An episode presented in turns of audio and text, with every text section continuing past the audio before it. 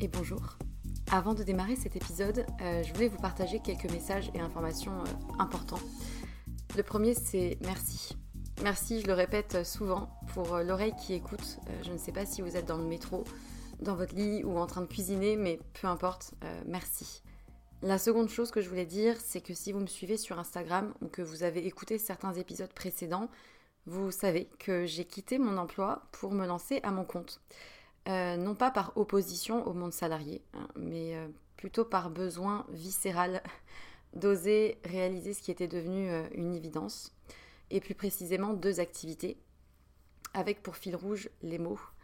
les mots qui racontent des histoires et qui sèment des idées et impacteront au moins une personne, j'espère. D'une part en tant que consultante en communication et stratégie de contenu et rédactrice SEO, du coup, mention spéciale pour les sujets autour de la santé, de la psychologie, de la nutrition et de la sexualité.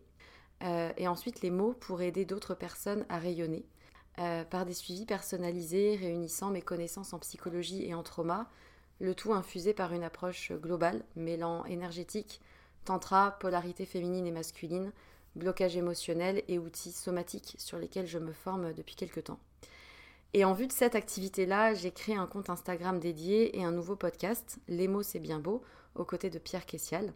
Et je serai infiniment reconnaissante si vous prenez deux minutes de votre temps pour répondre à un court sondage euh, qui m'aidera justement à m'aligner aux besoins et challenges d'un maximum de personnes et qui vous concerne peut-être dans votre vie personnelle pour proposer justement euh, des accompagnements réellement efficaces. Donc euh, vous avez les liens de l'autre compte Instagram et du sondage dans la description de l'émission. Donc merci infiniment si vous prenez ces deux petites minutes pour, pour y répondre. Et pour terminer ce message, j'aimerais juste euh, vous dire une phrase qui, euh, qui réunit un peu tout, toute l'idée et tout ce qui m'anime. Euh, raconter une histoire, c'est surtout raconter celle de quelqu'un qui a besoin de l'entendre et qui sera galvanisé par l'énergie perçue à travers ces mots-là. Voilà, je crois que c'est un, bon résumé du fil rouge de ce vers quoi je vais et ce qui m'anime. C'est tout pour moi et du coup, bonne écoute.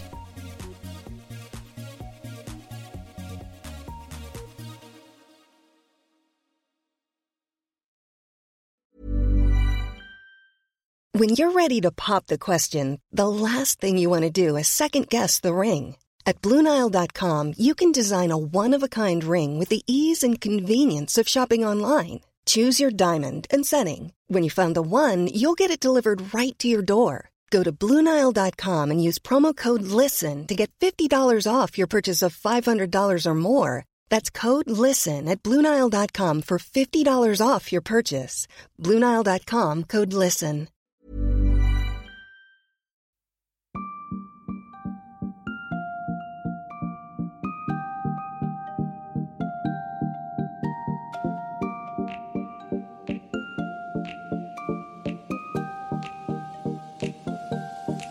Bonjour et bienvenue dans un nouvel épisode de Sois sage et parle fort, le podcast pour oser, se changer, ne plus se conformer, se cultiver, créer, rire, parfois pleurer, défendre nos opinions, débattre de sujets et anecdotes variés.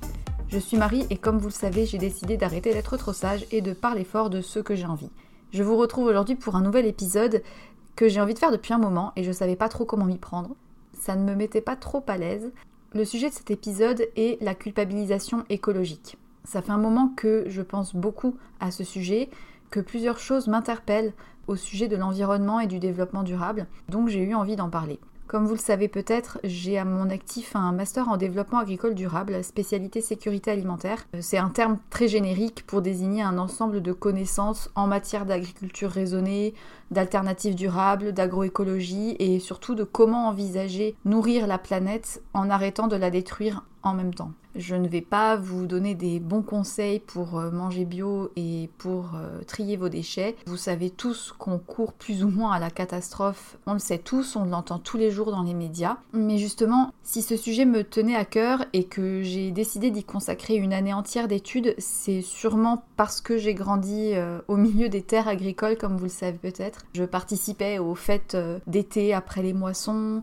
Je connais les petits secrets des semences, problèmes des agriculteurs. J'ai aussi toujours été dans l'incompréhension de ces familles qui remplissaient leur caddie de plats tout prêts, de conserves. Et à côté de ça, je côtoyais aussi des amis producteurs euh, d'agneaux qui refusaient de traiter leurs terres avec des intrants chimiques, qui cherchaient les meilleures combinaisons d'herbes pour nourrir les bêtes. J'ai donné le biberon à des agneaux, je repartais sous le bras avec du fromage euh, de brebis euh, bien frais et tout juste moulé. Et l'été, ben, on faisait des brochettes avec la viande du coin. On a toujours trié nos déchets, on a fait du mieux qu'on pouvait, je suppose, sans pour autant faire le maximum, ça c'est sûr. On n'a jamais fait notre lessive maison, j'ai toujours acheté des produits euh, pour nettoyer. J'ai sûrement acheté aussi beaucoup de sales produits qui polluent à la fois nos corps et nos maisons. On a sûrement peint nos murs avec des peintures bien nocives et j'achète encore mes fringues parfois chez H&M. Vous allez vous dire là mais où est-ce qu'elle veut en venir? J'y viens, j'y viens. En fait, il y a une espèce de malaise qui m'envahit un petit peu en rapport avec l'écologie, parce que c'est devenu un sujet central de l'actualité, de nos conversations.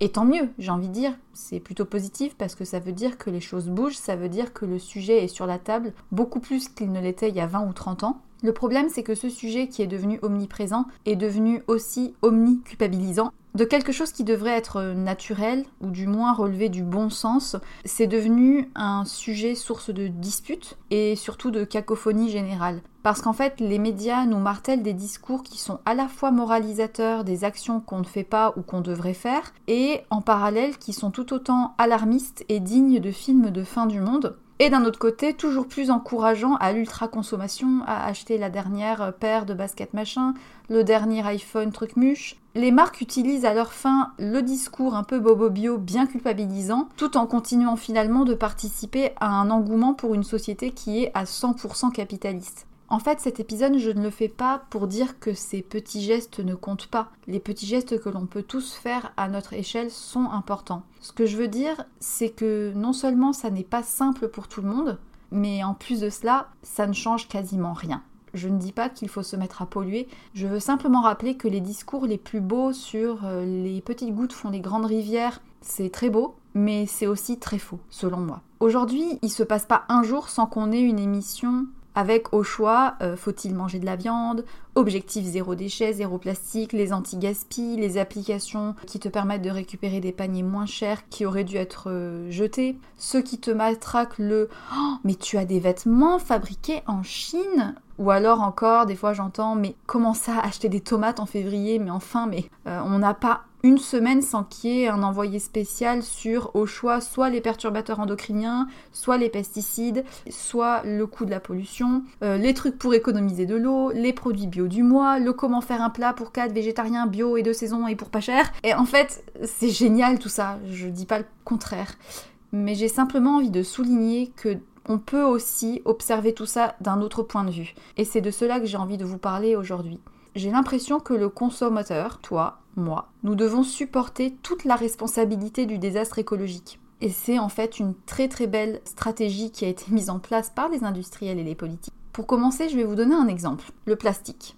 Toutes les deux secondes, deux tonnes de plastique sont déversées dans les mers. Et certains scientifiques estiment que d'ici 2050, il y aura plus de particules de plastique que de poissons dans les océans. Forcément, ça questionne. Pourquoi rien ne change? Pourquoi est-ce qu'on te martèle d'acheter en vrac quand de toute manière les industriels à la source de la pollution continuent de produire des bouteilles en plastique. Les multinationales tentent de redorer leur image depuis quelques années, à l'exemple d'Evian ou de Coca-Cola. Ils ont fait il y a quelques années de très très beaux discours sur leurs objectifs de réduction du plastique, mais en fait, dans le concret, les annonces restent quasiment sans suite. En 2008, ils annonçaient que l'objectif de 25% du plastique utilisé soit de sources recyclées. En 2019, ce chiffre atteint 7%. Donc entre l'objectif de 25% de plastique recyclé, on en est à 7% dix ans après. Tous les discours en fait que les industriels euh, font nous font miroiter une prise de conscience de leur part, mais c'est bullshit. D'ailleurs, l'ONG Corporate Europe Observatory, qui est basée à Bruxelles, a clairement rapporté en 2018 que il est bien moins coûteux et bien plus commode pour ces industriels de déplacer l'attention vers les consommateurs et la responsabilité individuelle en matière de déchets que de modifier leurs pratiques de production et d'emballage. On ne s'étonnera donc pas que l'industrie des emballages et ses clients soutiennent de nombreuses campagnes de sensibilisation anti-déchets partout en Europe. La traduction, c'est ces campagnes, elles sont très très jolies, mais sur le fond, elles sont inefficaces. Ce qu'il se passe concrètement, c'est que les entreprises détournent le débat. C'est beaucoup plus simple de dire que le problème vient de la gestion du plastique et pas de sa production. Ils vont par exemple répéter que tout peut être valorisé. On peut utiliser le plastique pour le recycler, pour en faire des pulls, pour fabriquer des meubles, j'en sais rien. En gros, il suffit à nous, consommateurs, de mettre en place des systèmes de récupération des déchets. Et comme par hasard, la question de cette gestion, et de la récupération des déchets dépend du consommateur et des collectivités. Comme par hasard, Danone ou Haribo, par exemple, financent des ONG qui ont pour but d'organiser des événements de ramassage de déchets massifs dans la nature. C'est une belle stratégie. Ils redorent leur image en faisant preuve de soutien envers l'écologie, mais c'est les consommateurs qui soit doivent gérer les déchets pour les transformer, soit les ramasser. Si demain tout le monde achète une gourde en inox, est-ce que concrètement ça va empêcher Evian et Coca-Cola de produire dans des bouteilles en plastique? C'est ça en fait, c'est de cela que je voulais parler. Donc pour le cas du plastique, comment est-ce qu'on peut obtenir un changement réel? Bah déjà en finir avec cette dépendance au plastique et ça passera pas juste en ramassant les déchets. Et du coup, je ne sais pas si vous avez déjà entendu parler de cette notion de culpabilisation écologiste, mais c'est de ça que je voulais parler. J'ai parlé du sujet plastique pour introduire euh, mon épisode, mais ça aurait très bien pu être euh, rouler moins vite, acheter bio, acheter en vrac, devenez végétarien, devenez flexitarien, acheter un lombricomposteur. C'est cette forme de matraquage moralisateur qui utilise en plus de ça des mesures répressives sur nos actes qui sont considérés comme anti-écolo, que ce soit par des taxes ou par des malus. Je trouve ça particulièrement gênant. Cette tendance au pollueur-payeur, elle me gêne parce que oui, en tant que consommateur, on a une responsabilité, mais ça ne fait pas tout. Je pense que vous avez tous eu l'occasion de lire le 20 minutes dans le métro le matin. Et à chaque fois que je vois cette petite languette qui donne l'indicateur de pollution du jour, vert, ça va, c'est pas trop pollué, rouge, c'est très pollué, c'est mal, bouchez-vous le nez, bah c'est là pour te rappeler que, regarde, l'air que tu respires est absolument pourri. Et rien que ça, c'est un espèce de rappel permanent sur l'inconscient collectif, un peu à l'image des images chocs sur les paquets de cigarettes, selon moi. Le problème, c'est pas tant d'alerter, mais c'est plutôt la manière dont la faute retombe sur chacun d'entre nous. Surtout que toi, lecteur du matin, tu n'as pas forcément fait des études en météorologie et de pollution de l'air. Donc un brouillard sur Paris, c'est pas forcément synonyme de smog toxique. Je sais pas si vous savez ce que c'est un smog, c'est une espèce de fumée euh, qui est aussi épaisse qu'un gros brouillard noir euh, de pollution. Il y en a eu euh, à cause des industries. Bref, désormais, en plus des conducteurs de voitures polluantes, ce sont les propriétaires de cheminées qui sont montrés du doigt, qui sont accusés des pires pollutions de l'air, L'OMS a rappelé que euh, la majorité des morts par pollution venaient des mauvaises aérations des maisons et surtout des cuissons et feux de bois. Donc désormais, non seulement si tu as une voiture polluante, il faudra la changer, mais si tu te chauffes au bois, tu as plutôt intérêt de t'équiper de filtres écologiques, payés de ta poche, parce que sinon, t'es mal vu. Et quand on sait qu'en fait la plupart des ménages se ruinent au chauffage, bah ça me gêne. Parce que si on croit que forcer les gens à changer leur bagnole ou à changer leur mode de chauffage va les aider aussi à pouvoir acheter des produits bio et de saison, on se met le doigt dans l'œil.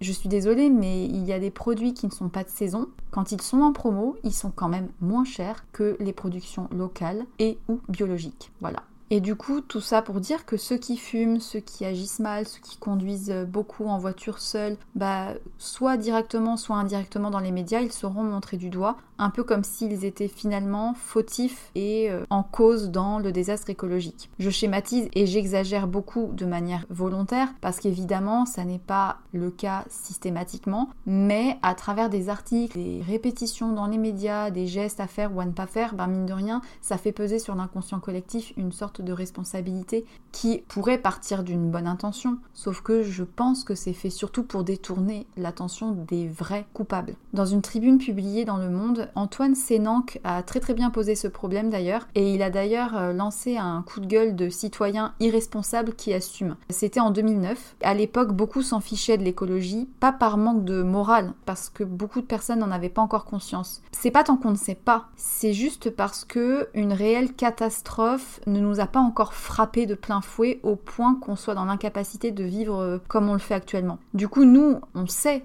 qu'on court à la catastrophe écologique, mais on n'en a pas autant conscience que s'il nous était vraiment arrivé quelque chose. Par contre, ce qui a changé depuis 2009, comme il le dit très bien d'ailleurs, c'est que des personnes je m'en foutistes n'ont plus le droit d'exister. Être écolo est devenu un peu une fin en soi. Tu ne peux pas être anti-écolo sans te faire descendre direct. C'est plus possible. Tu peux plus être un je m'en foutiste. Quelque part, c'est positif, mais c'est aussi le revers de la médaille de toujours rejeter la faute sur le consommateur. Et cette morale, c'est la plus forte des armes. Coupable, celui qui brûle. Coupable, celui qui pollue. Coupable, la mère qui achète des plats tout prêts et des chips trop salés à ses enfants. Coupable, le parent qui met son enfant au biberon bourré de BPA. Coupable, toi qui oses acheter des pulls H&M et Zara.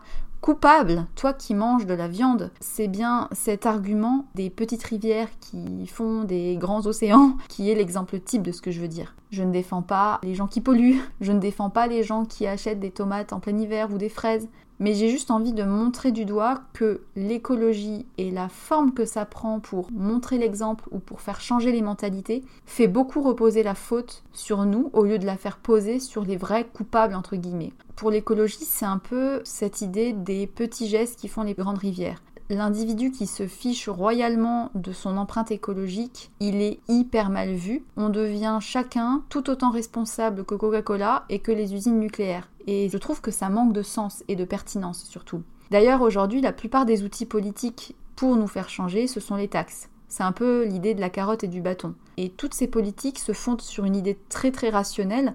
La seule manière de nous faire changer, c'est de nous présenter un intérêt financier derrière. Par exemple, une loi sur l'écologie doit être respectée sous peine de sanctions financières. Et on peut, comme ça, imaginer qu'il suffirait d'augmenter le coût des actions qui polluent la planète et d'abaisser celles qui la préservent. Mais non, on ne fait que matraquer les consommateurs ou les petites entreprises de taxes dès qu'elles polluent. Sauf qu'à l'origine, et jusqu'à présent, tous ces instruments de changement de comportement s'avèrent en fait peu probants, parce qu'elles sont basées sur l'idée que changer ne dépend que de la volonté personnelle et de l'intérêt que l'individu peut y trouver. On pense qu'on a tous le choix de nos actes, mais non, on est tous conditionnés plus ou moins par notre culture, notre éducation. Même si on veut euh, changer, qu'on veut moins prendre les transports, qu'on veut manger moins de viande, on est conditionné par les normes sociales, par le marché, par la culture ambiante, notre situation financière, par beaucoup de choses. Je peux très bien acheter un vélo si j'ai envie pour ne plus prendre le métro, mais est-ce que ma ville propose suffisamment de pistes cyclables? Bien sûr, on peut agir sur des comportements qui ne relèvent que de nous, mais concrètement,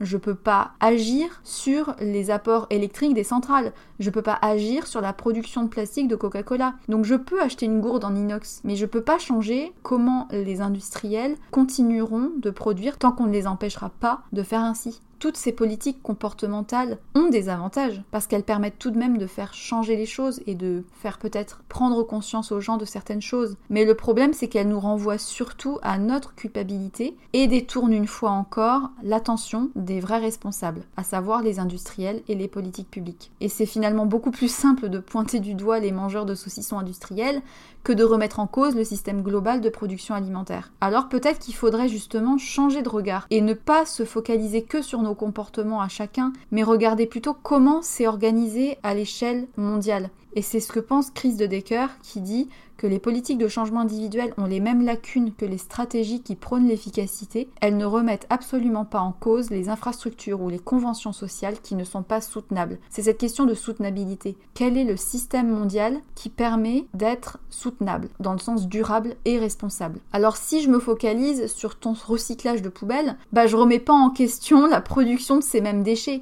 Et c'est cette normalité-là qui doit changer. C'est pas tant comment tu traites tes déchets, mais c'est comment, à l'origine, il y a des déchets. Et ça peut pas venir que des consommateurs. Ça doit forcément passer par un changement structural. Et c'est aussi une idée qui est soutenue par Monbio, un journaliste écologique britannique qui souligne que même si on remplaçait tous nos gobelets en plastique par des gobelets en carton, ça changera pas le monde. On peut pas envisager un changement climatique juste en se sentant responsable des contenants qu'on utilise pour boire. Enfin, c'est super. Si t'arrives à acheter que des gobelets euh, écologique, euh, biodégradable, et je reprends ce même exemple parce que c'est celui qui me vient en tête, mais ça change pas le monde. Et en matière de culpabilisation écologique, j'ai aussi envie de parler d'argent. On montre toujours du doigt les pauvres qui achètent des chips industriels à l'huile de palme, mais tu sais, les gens pauvres, ce sont ceux qui polluent le moins. Et c'est d'ailleurs ce qu'a rappelé Julien Vidal, qui est auteur du livre Ça commence par moi. Il a notamment noté que prendre l'avion pour faire du tourisme, ça pollue bien plus que tous ceux qui derrière ne trient peut-être pas leurs déchets. Un chiffre d'ailleurs que j'ai appris grâce à ce livre, c'est que si l'ensemble des Français adoptaient un mode de vie ultra responsable et zéro déchet, l'économie annuelle concrètement serait de 583 millions de tonnes de CO2. C'est certes énorme, mais à côté, le groupe Total émet chaque année 6 milliards de tonnes de CO2. Imaginez, juste un groupe industriel pollue 12 fois plus que ce que pourrait économiser la totalité des Français si on changeait tous notre comportement. Voilà. L'écologie, c'est pas uniquement un choix, c'est aussi une lourde question de classe sociale, d'accès à l'éducation et des moyens intellectuels, culturels et financiers de chacun.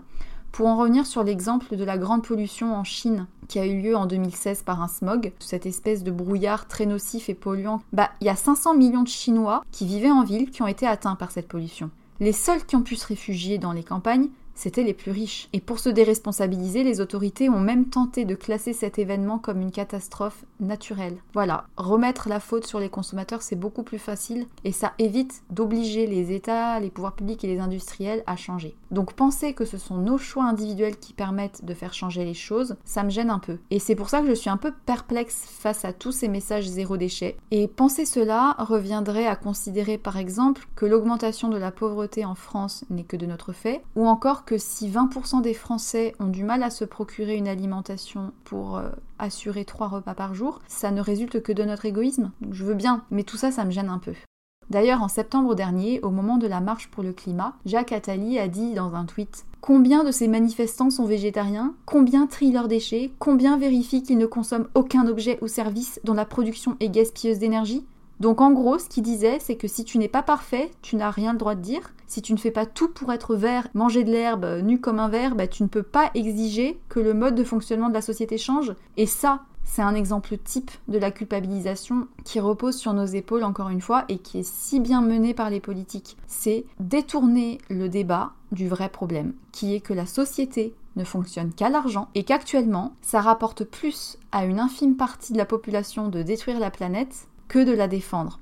Alors je remets pas du tout en question les bienfaits de montrer la réalité et ses conséquences. Mais à trop montrer et à trop souligner à quel point les activités humaines sont les coupables, bah, on oublie un petit peu, je trouve, de rappeler quelles seraient les perspectives d'un changement global. La démission de Nicolas Hulot est bien la preuve que les politiques sont actuellement fermés à envisager de changer. Si eux ne le font pas, bah, tous les changements individuels que l'on peut mettre en œuvre restent vains. Alors bien sûr, on a tous des choses à faire, mais n'oublions pas que être écolo, ou en tout cas avoir des actions responsables, ça a un coût, et pas seulement un coût financier, mais un coût aussi moral. Et c'est aussi de cela que j'avais envie de parler. Je vais peut-être me faire des ennemis, mais il y a une tendance euh, qui me dérange un petit peu. Sur les réseaux sociaux surtout, cette espèce d'image de Bobo Bio qui te vante les mérites d'une alimentation de saison, qu'avoir un mode de vie responsable est accessible pour tous. Attention à ces dérives, notamment des influenceurs. Ce que vous dites n'est pas possible pour chacun. Et cette tendance, qui est certes très louable, mais particulièrement culpabilisatrice,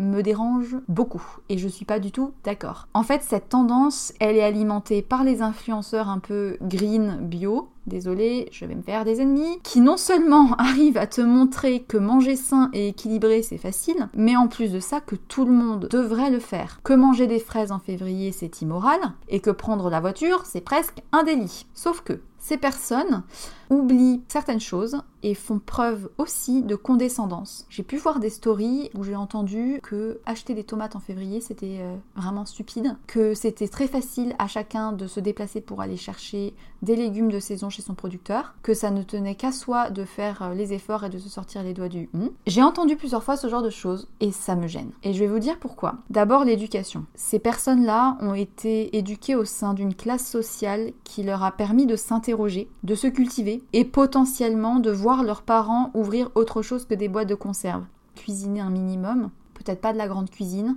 mais en tout cas, ils ont peut-être vécu des repas en famille où les produits étaient globalement cuisinés maison, à peu près. Ça sortait pas toujours d'une barquette. Ensuite, l'autre point sur lequel j'ai envie de revenir, c'est le lieu de vie. Ces influenceurs un peu condescendants oublient qu'ils vivent en ville ou en zone périurbaine. Donc ils ont facilement accès à tous ces supermarchés, à des endroits où acheter en vrac, avec euh, des marchés régulièrement le matin, des AMAP, euh, des groupements paysans. En tout cas, ils sont proches de plusieurs types d'approvisionnement et ils ont parfois même pas à prendre la voiture ou très peu. Pour vous donner un exemple, j'ai grandi en race campagne, dite zone rurale. La première boulangerie était à 8 km. Donc tu te demandes pas à 7h du matin s'il y a du pain pour le petit-déj. Idem, si tu veux aller faire une course, tu prends pas ta voiture pour aller à la supérette du patelin du coin parce que de toute manière, euh, il y aura pas grand-chose. Et les seuls magasins, commerces qu'il y a dans le patelin le plus proche, c'est un coiffeur, une pauvre pharmacie et un vieux boucher. Et si tu veux aller faire les courses de la semaine,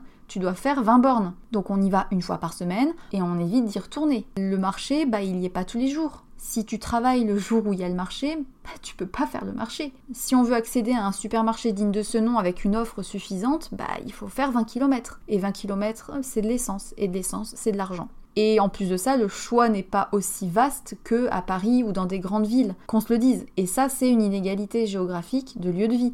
On oublie souvent de dire qu'il y a une énorme injustice de ce point de vue-là, une inégalité d'accès à ce type de produit et l'argent mis dans l'essence ne pourra pas être mis dans des amendes en vrac. Point, c'est tout. Les personnes qui prônent les actes responsables du quotidien, elles oublient que manger bio, ça a un coût. Vraiment, et je suis désolée, mais avec toute la bonne volonté du monde, quand je vois des pommes à 4 euros le kilo dans un magasin bio, ça te fait 1 euro la pomme. Et je suis désolée, mais quand une famille a l'essence, les factures, les dépenses du quotidien, la cantine de l'école, les cahiers du petit dernier, eh ben toutes les personnes ne peuvent pas se permettre de mettre ce prix dans une pomme. Et je pense que la plupart des personnes comme moi préfèrent manger des fruits non bio que pas de fruits du tout. Et mettre un euro dans une pomme, à coût de 3 fruits par jour, tu vas pas très loin. Ensuite, il y a un autre point sur lequel ces influenceurs euh, oublient un petit peu de mettre l'accent, c'est le train de vie et la profession. Toutes ces personnes-là, elles font partie d'un milieu de vie assez euh, aisé, en tout cas moyenne, voire supérieure. Sauf qu'aujourd'hui, Près de 10% de personnes sont au chômage en France. Et pour information, le seuil de pauvreté est fixé à 1086 euros par mois par personne, soit près de 10 millions de personnes en France. Donc 10 millions de personnes vivent avec moins de 1000 euros par mois pour vivre. Et encore 1000 euros, c'est pas mal, parce que je n'imagine même pas le nombre de retraités, de chômeurs ou d'inactifs ou de personnes malades qui vivent avec peut-être 500 euros par mois pour vivre. Et je suis désolée, mais en toute honnêteté, si tu es une maman ou un père de famille, que tu rames 11 heures par jour pour gagner tout juste un SMIC, et que le soir, pour faire manger tes enfants, bah tu vois dans le rayon des fruits et légumes euh, des tomates espagnoles en promo en février, tu fonces. Tu prends des tomates et tu vas pas acheter des poireaux locaux à 3 euros le kilo. Ils vont te coûter euh, beaucoup plus cher que des tomates. Et en fait, euh, ça on oublie de le dire, mais quand ta seule perspective chaque mois, c'est de payer tes factures, ton chauffage et tes prélèvements automatiques, tes emprunts ou que sais-je, le temps que tu pourrais consacrer à aller chercher un panier de légumes,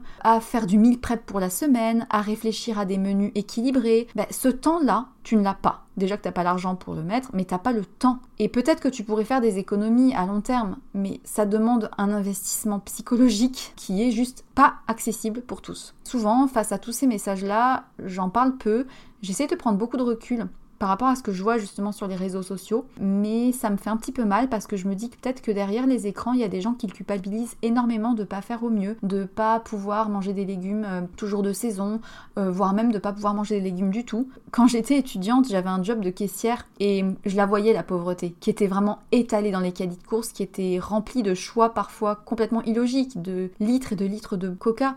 Et en parallèle, je repense en même temps à toutes ces images parfaites qui défilent sur Instagram, ces personnes qui te mettent en avant les recettes bio de saison et qui te regardent parfois de manière condescendante, euh, toi qui achètes des légumes chez Lidl et des pâtes chez Carrefour. Ces mistinguettes-là, elles ont des sacs euh, de marque qui viennent de chez Cézanne.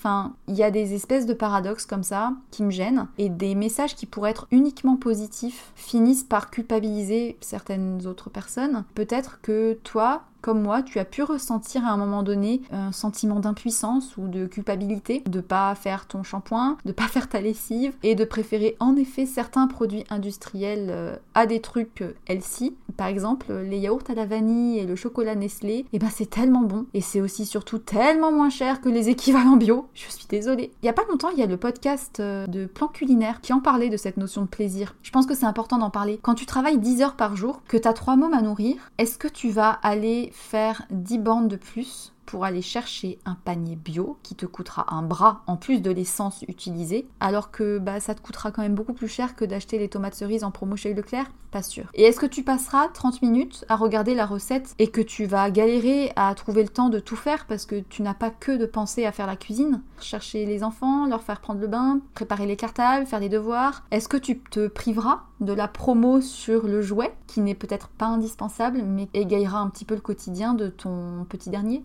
Voilà. Pour rappel un petit peu, euh, le mot greenwashing, c'est une pratique qui consiste à mettre en avant des efforts en faveur de l'écologie, alors que le discours est émis par une personne qui soutient en parallèle des activités clairement irresponsables. Par exemple, la déforestation, l'extraction de pétrole ou tout simplement l'élevage intensif. C'est bien beau de mettre en avant des produits bio et de développer des pâtes à tartiner sans huile de palme, c'est génial. Mais ces mêmes acteurs de la grande distribution jettent des tonnes de déchets. Ça, c'est le greenwashing. J'avais fait d'ailleurs mon mémoire un petit peu là-dessus. Donc voilà, c'est encore un autre sujet et je pense que je ne finirai jamais cet épisode si je partais dans ce débat parce que quand je commence, je ne peux plus m'arrêter. Mais voilà, j'avais envie un petit peu de parler de cette forme euh, de culpabilisation qui pèse sur les épaules des consommateurs et qui finalement euh, ne force pas les choses à changer de manière profonde et structurelle et c'est dommage, parce que ce sont des sujets qui sont mis quotidiennement en avant par les médias, qui jouent sur l'affect et sur la sensation de proximité ou de culpabilité. Et ça nous interpelle beaucoup, parce que c'est effrayant pour chacun de se dire qu'on court à la catastrophe écologique. Mais le problème, c'est pas tant le manque d'action des consommateurs, c'est surtout l'absence des changements concrets au niveau mondial.